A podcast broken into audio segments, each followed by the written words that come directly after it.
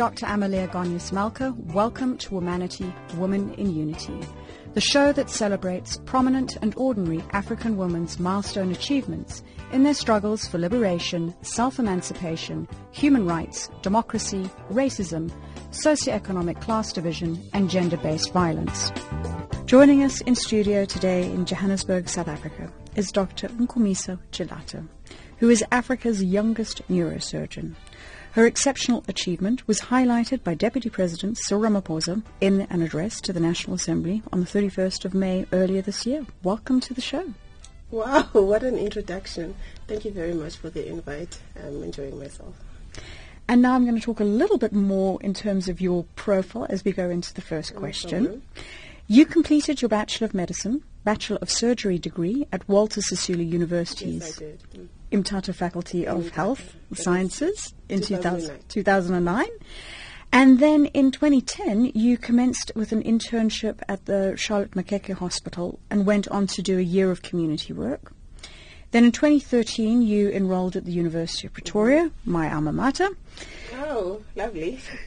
to do your registrar training and officially at the age of 29 became Africa's youngest neurosurgeon. yeah, that's pretty much it. Can you share with our listeners what made you decide to become a neurosurgeon? okay, the decision to become a neurosurgeon was, I think, twofold, you know. Um, as a young person, you sort of uh, look at a lot of things, and um, the decision to eventually pick one, usually is influenced by a lot of things. So I'd say what stands out for me in terms of picking neurosciences as a whole was a particular grade 11 teacher that we had. His name is Mr. Nodia. You know, the love he had for teaching the subject, it was just, it was, it was amazing. So the introduction he gave us to the central nervous system as a whole and, you know, the functioning or the electrochemistry or the electro um, circuitry of the, of the nervous system itself, it was one of those things where I thought, this is new, this is interesting, this is very fascinating, you know. So um, from then on, I decided, okay, I like neurosciences, but at that point, of course, I wasn't sure what in neurosciences I'd like to do. So then I decided I'll go into medical school. There's still a bit of neurology there, or you know, um, neuro-related issues that one can deal with.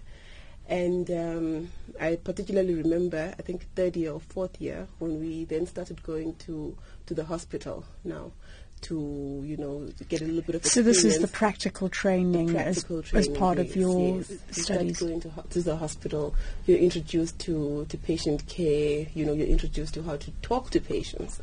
So I realized there was a, a shortage of neurosurgeons because particularly in Walter Sisulu um, University where I studied, which is attached to the Nelson Mandela Hospital, I realized there were actually no neurosurgeons, despite the pathologies being there you know, because it's a huge area that um, the hospital is servicing. So you'd find when you get, say, neurosurgical emergencies, there was a general surgeon who would sort of do the emergency operation, but then everything else, you know, the more complicated, the tumors, the interesting, actually fascinating parts of neurosurgery, you would just see the patient, the imaging would be done, and the patient then has to be sent to Durban or to Cape Town. So it was always sort of this more like a mystery to me. Like, what happens to these patients when they then get to Durban and Cape Town? And that's when I decided, you know what, that's what I'm going to do. First and foremost, it is fascinating. Number two, there is a genuine need for, for, for neurosurgeons. So that's pretty much what influenced my, my decision making. So looking at demand and supply, trying to fill Well, that yes, gap. Yes. Can you tell us a little bit more about the type of work that you do, what Mm-hmm. it entails? Because effectively, you're the brain doctor. I am. um, interestingly, you know how um, sort of people have this misconception about neurosurgery. You know, there's like common phrases like you know it's it's not brain surgery when you speak about uh, sort of unimportant tasks. But I think it, it, it, only serves to um, confuse people because uh, I think most people you would relate to neurosurgery if you if, if you were to do it. But of course, it, it requires a lot of um, a lot of dedication. Actually, first, let me start by saying one of the fascinating things about neuro is that no day is the same as the previous one. So I'll describe a typical day, but you must be aware that the next day may be completely different to what it was the previous day. So what we generally do is um, we investigate, we diagnose, and we treat medically and surgically right through to, to rehabilitation of um, neurological pathologies. Now, these have to be structural pathologies. By that I mean there has to be something that you can see on imaging that need, needs to be fixed, whether it is a tumor or vascular problem, you know, wh- whatever whatever it may be. And um, what we generally do is it, it includes patients' ad, uh, admissions. Um, you speak to the patients, find out what the possible problems are. You do the lab workup, the imaging, of course. We work a lot with the radiologists you know, in terms of deciding what exactly the problem is, what it most likely is, planning for theatre as well. So you need a tremendous amount of time dedicated to the planning itself because no patient is the same as the previous one. You know, there's a saying that we have patients don't read textbooks, you know. So you can have somebody with uh, exactly the same problem as the previous one, but then the presentation is completely different. So part of the planning involves you, uh, you know, understanding the anatomy quite quite intensely, and um, knowing that whatever it is you you are trying or um, aiming to do in theatre, you leave the rest of the brain tissue as normal as possible, especially if there is normal brain tissue surrounding whatever the problem is. So there's a lot of planning that goes behind it. And so a lot of risk. A lot of risk, definitely. So a part of that is then you go, you operate, and there's still the post-op care, you know, which usually involves the post-op critical care, which is ICU. And um, part and parcel of that then involves you then teaching the medical students. You know, we get medical students that rotate to us. And so your responsibility then would be to make sure that when they leave the department, they usually come for a week or two with us. And um, of course, they won't know the intricate details of neurosurgery, but you want them to sort of, when they become GPs, you know, you know that they're confident and they're at least capable of detecting a neurosurgical em- emergency and know when to refer to a, a, neurosurgeon. And of course, part of teaching the students will then mean that. Um, you need to then take part in the discussions, the academic discussions with the registrars as well. So that's pretty much what, what we do. it's quite a, a broad set of responsibilities mm-hmm. and lots of interaction with different members of the team and having Definitely. everybody fit in together teamwork. to make Even it work. In, in, in theatre itself, you know, um, there's no operation that ever goes without sort of a it, it's, it's like it's like the opera or it's, it's like music you know each piece has got its own vital role to play so by that i mean there's you or let me say myself who's then the surgeon at the time you've got the assistant you know the assistant doctor, you've got the scrub sister, the scrub nurse, you've got the, the anesthetist, you've got, um, of course, the assistant to the anesthetist. All of these people have got such a vital role because should a mistake happen from each and any one of them, somebody else must then sort of cover up in the five people that I've mentioned. So I may cause a bleed. It's somebody else, the anesthetist, who must make sure that we top up the blood in terms of you know blood yeah. transfusion. They may have so it's it's, it's really it, it's teamwork. And I think that's a lovely analogy using orchestra because beyond everyone doing their, their particular mm-hmm. role, there's also a key element of timing involved too. You yes, got to work together and, and synchronize. Yeah. What would you say are some of the greatest challenges in the role that you've experienced so far? I think one of the biggest challenges would be, I think, time management. That's one that I would say I can relate to the most. Uh, time, you know, as an individual, one is um, multifaceted. And I find in those facets there tends to be an issue because what this job requires actually is yourself, part of your family, your whole thinking process has to be at any given point in time that, oh, okay, Mrs. So and so is still waiting for an MRI, whereas Mr. So and so is not deteriorating and needs this. So you find a whole lot of time is dedicated to the hospital. And um, I find with time management, one needs to make a conscious decision as to how you're going to make a 24 hour day stretch into a 25 hour day. At least. At least a 25 hour day, you know. So, um, of course, it takes a great deal of help from, from, you know, the rest of the people that are around you and, and all of that. But I'd find one of the biggest challenges that I've had was, was, was time management You know, there's always almost a deadline. There's presentations you've got to prepare. You're doing, you know, on-call duties, which means you must be there the whole night. You must still prepare for elective theatre, and you know, you must still sort of try have a, a social existence, which is almost impossible when, when when you're a registrar. So I think time management is one of the yeah the biggest challenges one will face if they, they they're considering a career in neurosurgery. And there's tremendous organisation that goes along with it Oh, too. definitely, yes, yes. One point that's remained with me after doing the research on mm-hmm. you for the show was about the good and the bad days in your field. Mm-hmm. And I read that you'd said patients often come in having been involved in an accident. There's blood in their brain and they can't speak. And there is no better feeling than watching that patient recover mm-hmm. after you've operated on them.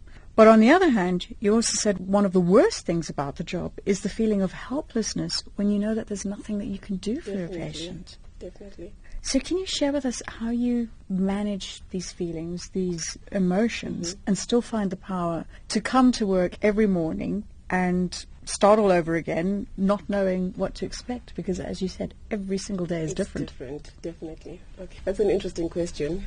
Well, I would say, firstly, one needs to understand that you are first and foremost human before you are a doctor, which is going to mean that you're also subject to the same feelings that one would have, you know, with regards to grief and things like that.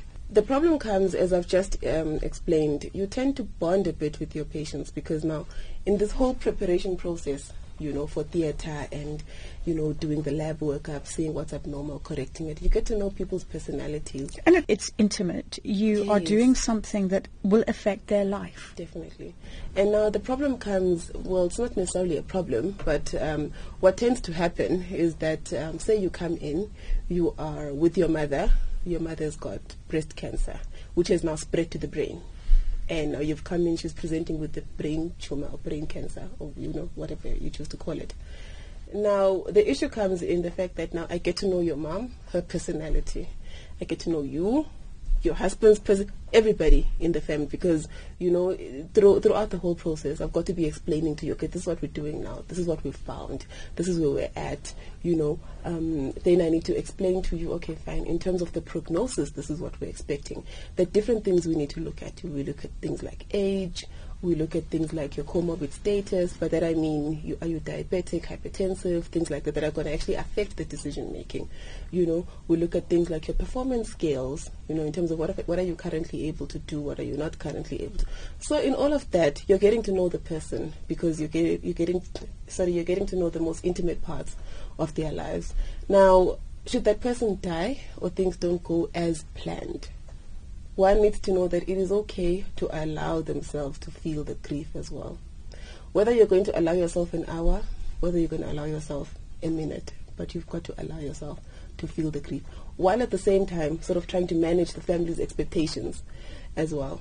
So I would say part of the management is is having to realize that it is normal to feel the grief because what I think what I tried to do in the beginning was to sort of act like ah, it's okay patients are patients you know and and you move on. But you find in, in in the long run it only affects you. So it is okay to feel and uh, the next day you tell yourself you know what? You're doing more good than bad at the end of the day.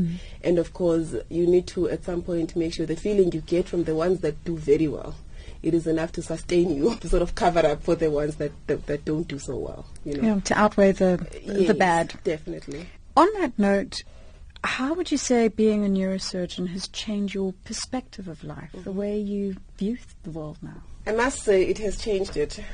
Firstly, you know when you're young and you're growing up and you think to yourself, there's so much the world has to offer and you have to be perfect. Things are black and white, there are no grey zones. You either want to be, you know, a pilot and you must be that, or you want to be a presenter, you must be that, and you must be this perfect pretty woman who gets married and you do this and that things the one one thing neuro has taught me is that firstly life is precious it is short and it is not guaranteed. I may be now on my way home from here, get into a car accident, and that's the end of it. You know? So, trying to live one's life um, to please people usually is only to the detriment of one's own peace inside. So the perspective that I've got now on life is, you know what? I'm happy to be alive today. Firstly, things can go wrong. They can go very right as well. so really, don't sweat the small stuff. You know, in, in, in simple terms, don't sweat the small stuff. And as we are a gender-based show, Mm-hmm. I also heard from one of your previous interviews that you'd said that you've had to work hard to prove yourself in a male-dominated field of medicine. Mhm. And specifically, which I find mind-blowing, that it was common to be second-guessed as a woman, but one's work ethic will always speak volumes. And as a result of that, you'd hoped to become as a worthy standard for young girls to give them the courage to break through those barriers of patriarchy in medical science. Can you elaborate on this issue of bias towards women and also what your suggestions would be to other women when facing similar circumstances? Yeah, it's a very important um, point you're, you're, you're you're raising. And um, you find part of the problem is not actually even within the organization itself, but you find the society at large. You know, when you get to a hospital, I'm going to start from the patient's perspective. You get to a hospital, you um, there with your dad, he just fell today, and the casualty officer has told you, no, there's a small bleed, you know, um, or big enough to warrant surgery, and we're going to wait for the neurosurgeon to come, and they're currently still in theatre. So it is not uncommon to get there, start explaining the situation to the patient, and having introduced yourself as Dr. Tshilata and um, this is what we're going to do. This is the cut we're going to make, and this is the reason your dad has got this, etc., etc., etc. Then the next question comes: firstly, you're young, and now you're a woman. Then the next question is: actually, when we came, we were told that the doctor is in theatre. Do you know when he's going to be out? And you think to yourself, but like when I came here, I introduced myself as Dr. Chigata. I work in neurosurgery, and um, so I am actually the doctor taking care of you. Okay. So then, so how many of these operations have you done? It's not an unfair question, but of course, being a young woman, you tend to find that you get it a whole lot more than perhaps your, your male counterparts, you know. So, but with uh, growth and maturity, and uh, of course, having spent the time that I've spent in neuro, you know, you, you get to get a bit of um, resilience to that and um, train yourself that you have to sound confident at any given point in time. So that even if somebody is going to be second guessing you, they are second guessing the work part of it, but not necessarily you as a person. And even within the organization itself, you may have, um, say, maybe senior senior members of the of, of, of the department perhaps trusting you know the the male counterparts more than they would trust you, despite the fact that you're actually at the same level, you know. And I mean, as has been proven before, medicine is not necessarily a testosterone demanding kind of job, but rather an intellect demanding kind of job, which I think it has been proven that women have what it takes to be just as good. Do you find, though, because of those components of being young, of being a woman, that that drives you to work harder? Definitely. You know, I always say to myself, um, if I'm to go and see a gynecologist, or I'm to go and see, say, a, a pediatric surgeon for, for, for my child, because I know how hard that person has had to work to get to where they are. They had to be extra good. So trust me, you go to a woman. I'm not saying that they're better than the male counterparts, but because I know how good they had to be at their job to be taken seriously, firstly by the patients, by the their teachers, the professors that have taken them into the job, you know. So you have to work that, go the extra mile, because sometimes you'll find, say, there's a new consultant coming into your into your department from an, from another hospital. They see, oh, here's a lady. Um, okay, at times they'll refer to you as, where's that girl? You know, and you think to yourself, had I been male, would you have been you know, calling out for me like that. Where's that boy? Because I don't recall anybody ever being called like that. You know, where's that boy? But somehow when it's when it's you being a lady, it's okay to just be referred to as where's that girl? Where's and those are little things where you decide, you know what, I'm going to show you. I'm going to do this and I'm actually going to do it better than you. You know, so because of that, I tend to it may be biased on my part, but I tend to trust the female doctors a tad bit more. I think that sounds wrong, but that's just a bias on my Well, I think that is a fantastic insider perspective and insight, which really goes to, to show the, the journey that women have had to take, and you mm. know the pain that they've had to walk to through, through. Exactly. that gives them perhaps the, the edge in their profession. Exactly. Today we're talking to Dr. Nkumiso Jalata, who is Africa's youngest neurosurgeon. We would love to receive your comments on Twitter at Womanity Talk. Dr. Jalata, when we last left off, we were talking a bit about gender. Gender equality is increasingly a global focus. As such, taking into consideration the different challenges and the successes that women's legal rights have had over the last few years, in your opinion, do you believe that 50-50 representation across the board is attainable? I believe that, uh, you know, wholeheartedly so, actually. And um, the problem is, though, for anything to change, it takes time. And we start by changing the mentality first. And even if it means you, you've got to focus on generation by targeting different aspects in each generation, but eventually you will get there. And I believe that we can actually get there within my lifetime. Mm. Because I was uh, actually, just to digress a bit, thinking about um, something similar the other day with my nephew. Here's a young man who is eight years old, you know, of course, a, a little boy. But um, in his world right now, for example, his aunt is a neurosurgeon, his pediatrician is a woman. In his world, you know, women are equally good. So there's no talk about no, this one is a lady, so she might not be as good. This one is. So by virtue of having those types of role models, you then raise a young man or a generation which sees no gender in terms of gender roles. So we can definitely attain it, but we do, however, I think we've got a long way to go, you know, and part of it involves, I think, if we are to, to, to, to attain this dream, perhaps within my lifetime, we need more of the movements, you know, which are sort of directed towards women, women empowerment, but to sort of try to bridge the gap between private sector, government sector, and academic sector. Because you find sometimes these three sectors uh, sort of exist independently, you know, of each other. But now to try raise, you know, the, the, the amount or, or the number of women who are sort of in, in leadership roles or in, you know, in high decision making roles. So we need something or more movements to sort of try bridge this gap between these three. So I definitely think it's a it's, it's an attainable dream. I'm glad you say that in your lifetime. Definitely in my lifetime because I want to see it.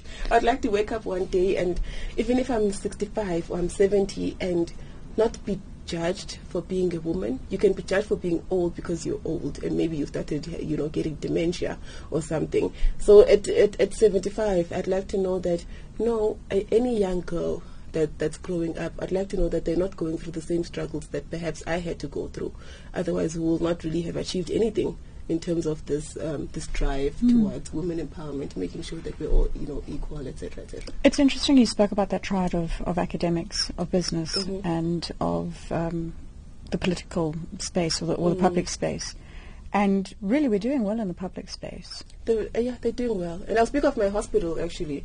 You know, these are some of the things that you, you, you, you notice, and as you are, you know, going through registrar time, you're like, you know what, I see the point. You know, you look at the head of department of um, departments like radiology. You look at the head of department of urology, which is a, a male department. You know, departments. Uh, you know, the, the the the list is there, and these are ladies. How do you think? because this is where I see that there's there's lots of value. So we've got public sector, we've got specifically in the healthcare in environment. Business is a totally different story. Our numbers are still not there. Within the academic space, we also have lower numbers of women mm-hmm. pushing through. What learnings do you think we can take from the public sector, even in the health environment, mm-hmm. and replicate within other sectors? Mm.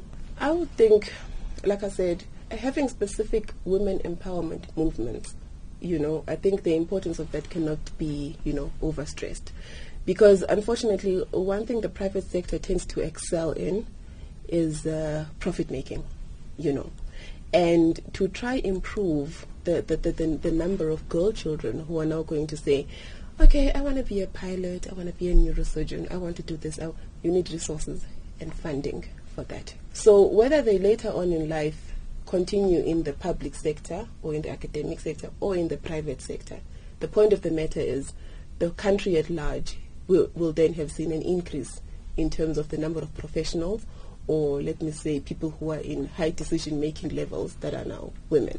So it all goes back or boils down to us as a country taking those types of movements seriously and having more of them, you know, encouraging people to do such. Because trust me, when you hear, even if you're a grade 10 child, that, oh, by the way, there's funding from whatever company, you know, and they specifically sponsor women who have an interest in, it could be, I'll speak of neurosurgery because it's what I know. Even if you didn't know much about neurosurgery, at that point you will think, okay, what is that? You start Googling about it, you start knowing more about it.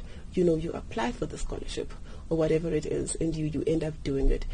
And I kid you not, in 10, 15 years' time, you will see a difference in terms of if there were five before, there will definitely be more than 10. Mm.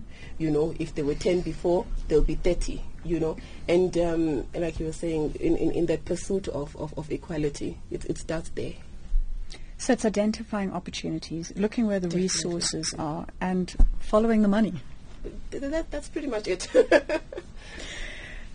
In a similar similar track here, we're talking a lot about education, mm-hmm. and I think that part of driving one of I guess one of the entities or aspects of, of womanity is about driving the idea that education is a key element for progress and development yes, amongst definitely. women in Africa. Yeah. And I frequently ask my guests to share some of their experiences regarding obstacles that they've encountered whilst they're building their career to demonstrate to everyone who's listening to us the fact is that the achievements that you've managed today weren't received on a silver platter. Mm-hmm. It required tremendous hard work and sacrifice. That is true. So, can you tell us a little bit about some of those obstacles that you've experienced and have overcome? Okay, I would think I think for me, it always goes back to the the time management issue in terms of, of, of, obstacles. And there is a tremendous amount of work that one has to has to put in. And I cannot overstress the importance of persevering through that hard work. You know, there are times when you will wake up and think, you know, is this even worth it? You know, some of your friends are traveling the world, they are having, you know, there's there's a dinner f- to celebrate this, to celebrate that. They're on to their second children, you know. And at some point, you start feeling like you are a child with delayed milestones. you know, everyone else is doing this, and you're sort of doing something something a little bit different. You know, so that on its own, it, it can pose as an obstacle because I mean, you've got to exist as a as an entity. By that I mean you've got to exist there's the the doctor version of you. You know, there's the daughter version of you. There's the friend version of you. There's the girlfriend version of you. There's, uh, you know, so to try balance all of these, I, I found was um, it was it was quite strenuous. And um, of course, while all of that is happening, there's still the expectation at work to to to excel at what at what you do. You're doing long calls. You're tired, but in terms of um, you know, the dexterity that you've got to have. It, it can't change now just because you are tired and you've been working for the past 12 hours or you've just got to continue. But do you think there needs to be a balance? Because if you look at where you're going, the trajectory that you're taking, mm-hmm. the reality is that you're pursuing a career at a very high level. Mm-hmm. That if you were doing something which required less mental investment, less time investment, then you'd have time to do everything different else, things and everything else. That's so where now I, I, hear you. That's where the importance of um, having an outlet sort of comes in, because remember, a lot of what you do at work is going to require energy from you, meaning energy expenditure. So, at any given point in time, energy is being taken out from you. It, you may be re-energized by the feeling of, oh, okay, up went well, you know, etc. But then you are still tired but you need an outlet. But then, I mean, you need something where, or things that you can do, which usually are social things, or not necessarily, it can be exercise. It's totally unrelated. Exactly, totally unrelated. Where after you've done that, whatever it, it is, you know, you, you feel re-energized, you've recuperated, you can tackle on the next 10 days of your life without any problems. So unfortunately, you do need that kind of balance. Um, the proportions then are very individualized and it depends on you know on one and what they view is the most important aspect on that given day or at that given hour because things change what was important yesterday at 12 o'clock may not necessarily be as important today at 12 that's very true. That our life is in flux, and you've got to take these dynamic considerations mm. as they come. One question which I ask all my guests mm-hmm. on the show is about some of the factors that they consider to have contributed to their success. So some people, people speak about hard work, others talk about perseverance. In your opinion, what would you say have been some of the key drivers? I would say strategizing and keeping focus of the end goal. And, you know, you need around you people that believe in the same vision, you know, because there are lots of distractions you know, whatever it is you're trying to achieve in life, there'll always be distractions. And they will not come labeled as distractions, you know, because sometimes you won't know something is a distraction until an external factor says, just by the way, these are just distractions you don't need at this point in your life, you know. So, of course, I must say one of the driving factors has been a very good mentoring system, you know. When you have someone. A formal mentoring system? how it tell can us be about formal or, or, informal because the type of mentoring system that I, am specifically speaking of was not necessarily formal, as in okay, here is your mentor for the next mm. four or five years of your life. But this is a lady. Her name is Dr. Mfundisi. I don't know if you might have heard about her. You know, who just had this excitement, you know, from day one about me wanting to to do neurosurgery, and because now she's a lady, in the department, somebody who's living it. So you yourself then get somebody to sort of emulate what she does, you do, you know, and um, people will speak of, oh, you know, um, ladies are this, ladies are that, but then ultimately here's somebody who saw potential in you and decided, oh, okay, no, trust me, you'll be able to. There's no need to self-doubt. You will be fine. Go ahead, do it. And then uh, throughout, then we'll have to remind you once in a while, okay, listen, these are just distractions now. Just keep focused on, on the end goal. These are the exams you need to write, move forward. And that's it. And of course, in terms of role modeling, you know, it goes over and above just let me give you question papers in terms of this is what you need to practice for the exams. Just just existing, the way you do things, you know. Um, you know, when people speak of you've decided to do neurosurgery, are you not scared that no man will want to marry you or you won't have kids. I'm like, I'm did you really have someone trust me? I still have them today. What is the fear? Thank you. So I'll always say to people, no, not really. I've got a very good role model who's happily married with children, so no such fears at all. So it's not like my risk or my chance uh, at, at marriage and children has now decreased or increased because I'm a neurosurgeon. You understand? So I'd say definitely a good mentoring system is one of the driving forces. And of course, each and every organization actually needs to invest in such, whether, whether it's going to be a formal mentoring system or, or informal. Because once in a while, people need to be guided in terms of, okay, now you're digressing. You need to come back, focus, focus, focus. That's it. I think that's a wonderful learning. She's clearly been one of the strong women in your life. Who else would you say has been a strong influencer to mm-hmm. contribute in terms of making you the person that you are today? I think the, the, the women generally that I've been exposed to while while growing up have been strong women. You know, from my mom, my aunts, my sisters, because sometimes you you you watch people, and because of the roles that they play, be it in terms of home management or their jobs, you know, and you watch how they do. So for me, I have never sort of had that, um, no, women are less capable of anything. You know, I grew up in, in my in my neighborhood in, in Mthatha. You know, m- my mom, a very strong woman. My my, my, my sisters, I'd say the same. Um, I mean, my next door neighbor. You know, they always say it takes a, a community to, to, to, to raise a child. She, I grew up with her being a, a bank manager, like a regional bank manager.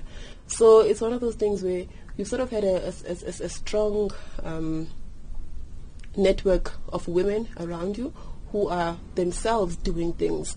And I sort of come from a community where the women are very strong-willed and usually what they want, they get. So it is not like it's, it's, it's something new that I've, I've done but it's almost an, an, you know you've kind of emulated the people that have been there in your life before. And i hope that somebody else watching this or looking at me or other people like me then gets the same kind kind of inspiration and thinks actually there's nothing standing in my way. Whatever i want to do i can do. Whatever it may be you know? And that's pretty much it. That's a great message. And lastly if i can ask you as we close out our conversation today if you can share a few words of inspiration which you'd like to pass on to women, young mm-hmm. ladies, girls who are listening to us on the mm-hmm. continent. I would say, um, actually, not even to the young ladies, to the older ladies as well. There is nothing that is as important as encouraging the next person. Whether the next person is young or old or middle aged, is really immaterial. Because at times you may have um, a sort of a belief system in yourself that you can do something, but then you may also have doubts about yourself in terms of maybe I'm not good enough, maybe, or build this whole sort of facade around what it is that you're trying to achieve and think, no, it seems too abstract, and who am I to think I can achieve that? So sometimes self-worth, it, it, it may once in a while, you know, need to be validated by the people around you. And I'm not necessarily saying that you need to seek the approval of, of, of other people, but you cannot underrate the importance of encouraging the next person. And you don't know the extra mile that it may go, you know. So I tend to find we, we, we underrate that kind of importance. Number two, I think one of the most difficult decisions about anything one wants to do is deciding what to do. Once you've decided what it is that you want to do, it's easier to kind of look around as to ways and means to get there. But the problem at times is deciding what to do. So over and above that, modeling of roles to people is what I find should not be underrated as well. So by you being you, for example, a presenter, SABC Africa. Somebody else might not have known that, you know, this, this kind of, this, this beautiful, glamorous job that one may have. But by then watching somebody else do it and thinking, oh, and she's a lady as well, you know, I can do it, you know. So definitely that's, that's what I'd say. And of course, always keep, um, be cognizant of the focus itself because trust me, distractions will come and you just have to keep focus and know that I'm trying to move from point A to B eventually to C. What comes in between is just that. It serves to distract me and that's it. So that's pretty much it. Thank you for that great message. It's Thank been you. a pleasure having you in studio today. Thank you so much for the invitation. and we wish you all the best of luck in the many years that are ahead of you in your career. Thank you very much. You have been listening to Womanity, Women in Unity on Channel Africa, The African Perspective, and we have been talking to Dr. Nkumisa Tshilata, Africa's youngest neurosurgeon.